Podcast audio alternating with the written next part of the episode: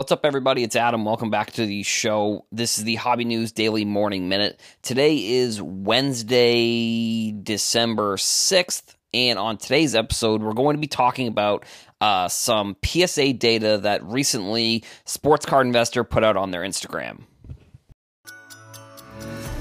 Welcome to HobbyNewsDaily.com, an online resource for the latest news about sports cards, memorabilia, and other collectibles. We hope to provide information and a little fun with your hobby experience. Every morning, you can listen to the Hobby News Daily Morning Minute for a quick update as you start the day. So, it's not necessarily new data, I suppose, but uh, Sports Card Investor put out some data from GemRate uh, that I thought was very uh, very interesting. And obviously, GemRate, one of the sponsors or one of the you know our partners here on this show, uh, we're trying to figure out a way to get that data more on the homepage for sure. Like because GemRate, they put out phenomenal you know grading data and i think grading in this day and age is one of the more important parts of sports cards uh, so here we go here are the numbers so we're to start from the bottom we'll go 10 mike trout at 3 330k Number nine, Luka Doncic at 339K. Shohei Ohtani at 360K. Derek Jeter at 367K. Ja Morant at 370K. Zion Williamson at 386K. Kobe Bryant at 518K.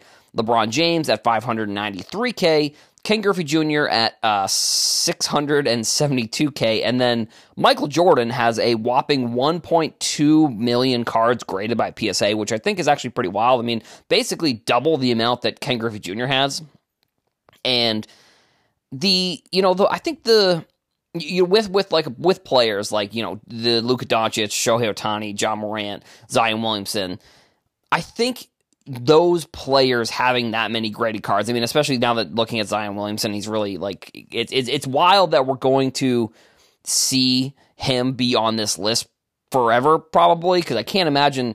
You know, I can't imagine he ever drops out of like the top 10. I mean, he's number five right now, but I can't imagine any I, I can't imagine we'll ever see an era within sports cards where a player like like Zion Williamson comes onto the scene where grading is still you know I think now it's it's it's were two prices that are very similar to what they were back then, but the prevalence of grading and the, the craziness that was kind of going on around sports cards and modern sports cards. And I mean, even same with Ja Morant. I think Ja Morant obviously is is good, but I think, you know, he has had been having a little bit of issues off and on, off and on the court with some injuries off the court with some of the, you know, uh, weapon stuff that he's been kind of doing, which, it, you know, whatever. But the the the craze, and I think you could even put Ohtani and Luka Doncic honestly in this conversation as well, just because the 2018, 2019, 2020 players, like, and you, I would, I, you know, I would even, be, I would be surprised. No,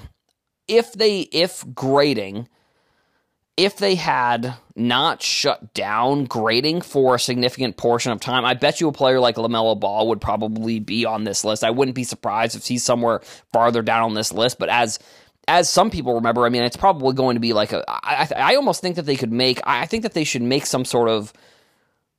I think that there could be like a movie made about that era of sports cards, like, and not even not like in a similar way, but like when I think of when I think of that era, I think of like when the LaMelo Ball Prism cards were just about to come out. They literally were just like, yeah, we're not grading any more cards. Like that was like they, they cut it off like right they, right around that time, and it's like it's just so crazy to think back to that time period and like how you know prevalent grading was and like how you know the backlog I think is interesting and it's something that I haven't actually seen a lot of people talk about recently. I do wonder if they've 100% caught up. I would have to imagine they're 100% caught up on any type of backlog that they have cuz like yeah, they yeah, you know what they must they must be 100% caught up because I got stuff graded at the national and I got did the like the bulk order and it came back and like as much time as they said that it was going to and you know, for for even like some bulk submissions when you were doing them. It would take like six or seven or eight months for some of these. And I know some people that had like over a year on their orders to come back, which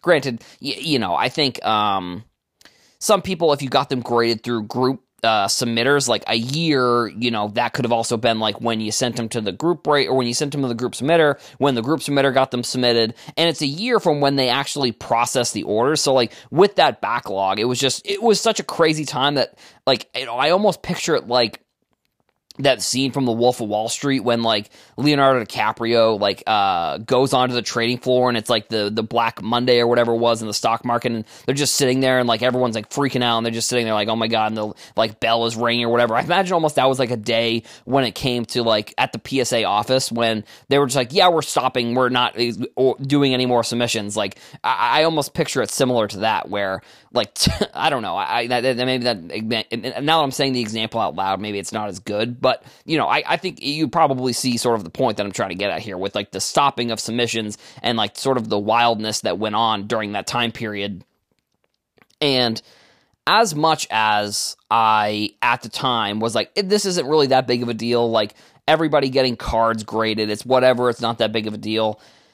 I still don't necessarily think it's that big of a deal. I guess. I mean, eh, you know, I, I think that we, like, I think people can, people over I think they exaggerated a little bit when they were kind of how mad they were at the time about how much people were getting stuff graded. Like I don't really think it's that much of a big deal. Like if you want to get stuff graded, fine, go get it graded. Like because now you're seeing like SGC's doing like a nine dollar deal. I think with um SGC's doing a nine dollar deal. I think with Topps, like if you get uh, Bowman basketball or Bowman football graded, they're doing nine dollars, and I think like the submission was like a ten or 50, like a seven or 10 day submission. You can do all this stuff and you get the cards graded and all that. But like, and PSA, I think, has gotten a lot better. I mean, if you're doing a bulk submission, you probably could get those back in like th- two or three months. Like, not really too bad. I mean, if you're getting a bunch of stuff graded, if you're going to get them graded in person, like I said, I think, I don't know.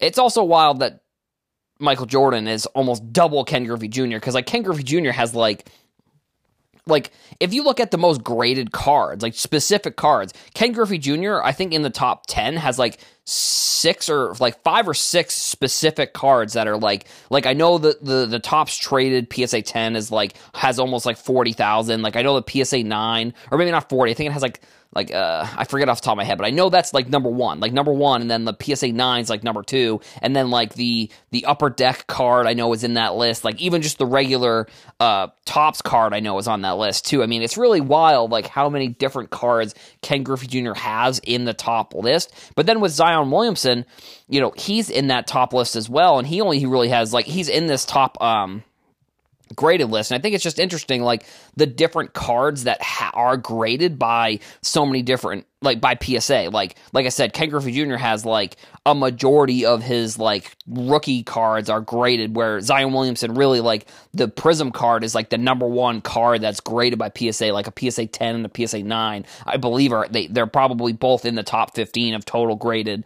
Uh, but other than that, I mean, those are like the big ones. And then, like I said, Ken Griffey Jr. But then you look at like Michael Jordan and his cards are really not like there aren't like a ton of them on this list. Like obviously the 19 uh his like his Fleer rookie is going to be high up there, but it's not like if you look at that card compared to the rest of his cards throughout his career and the rest of the cards of players on that list, like it's not really that high. Like if you, if you look at it, to be honest, like even the PSA 10, there's only, there isn't really that many of them compared to, like I said, the Ken Griffey Jr. or the, um, the Ken Griffey, any of the Ken Griffey Jr. cards or like the Zion Williamson Prism or like the Ja Prism or, I mean, even the Luka Prism. I think I just look at that and, you know, the other thing that I look at too is I say, look at how many cards were graded of those players. Like I this is a statistic that I know I'll never end up getting, but I really would love to know at some point is like what is the percentage of cards that aren't graded? Like how many Zion cards are there out there that just aren't graded? Like if he has like um if he has let's see, if he has over 386,000 cards graded by PSA, like how many cards aren't graded? Like, is that only like, is that 5%? Is that like 10%? Like, is that 1%? Cause I mean, if it, I just don't even know what that number could be. And I mean, same with Luka. I mean, like I wonder, you know, he his his print runs were probably a little bit lower than Zion's, but like they they were still creeping up there. Like if you look at uh total PSA Prism graded cards, like if you look at those numbers, you're gonna see like the jump from Tatum's year in 2017 to Luka's year in 2018 is like a pretty significant jump, which is it's crazy that that happened, and then also sort of the the craze of sports cards kind of followed that, and like people kind of looked at that card as sort of like the card to buy. But like if you look at like like I said, the Tatum, there's like a, there is like a only a portional percentage of that card that's ever graded or that was graded the Prism card compared to the Luka card. So I just think looking at these numbers overall, you know, I, I I'll be interested in ten years if we ever see how much we see this list really change. Like because I think we did see the perfect storm of like popularity within sports cards, popularity within specific players, and then obviously you know with the pandemic, I mean Zion re- really had like the the perfect storm of like you know, being that number one prospect and then going into the NBA and then getting injured kind of early on his career and then coming in and playing really well and having the super hyped card. And then the pandemic happened and they stopped playing.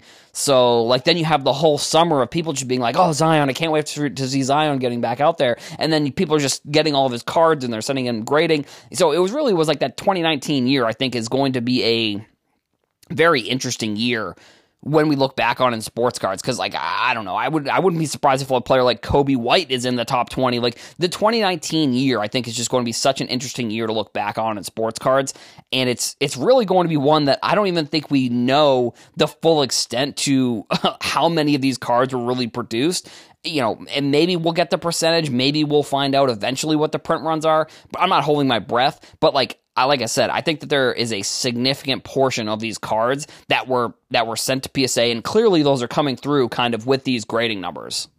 Remember to follow at Hobby News Daily and sign up for the mailing list at hobbynewsdaily.com and keep collecting.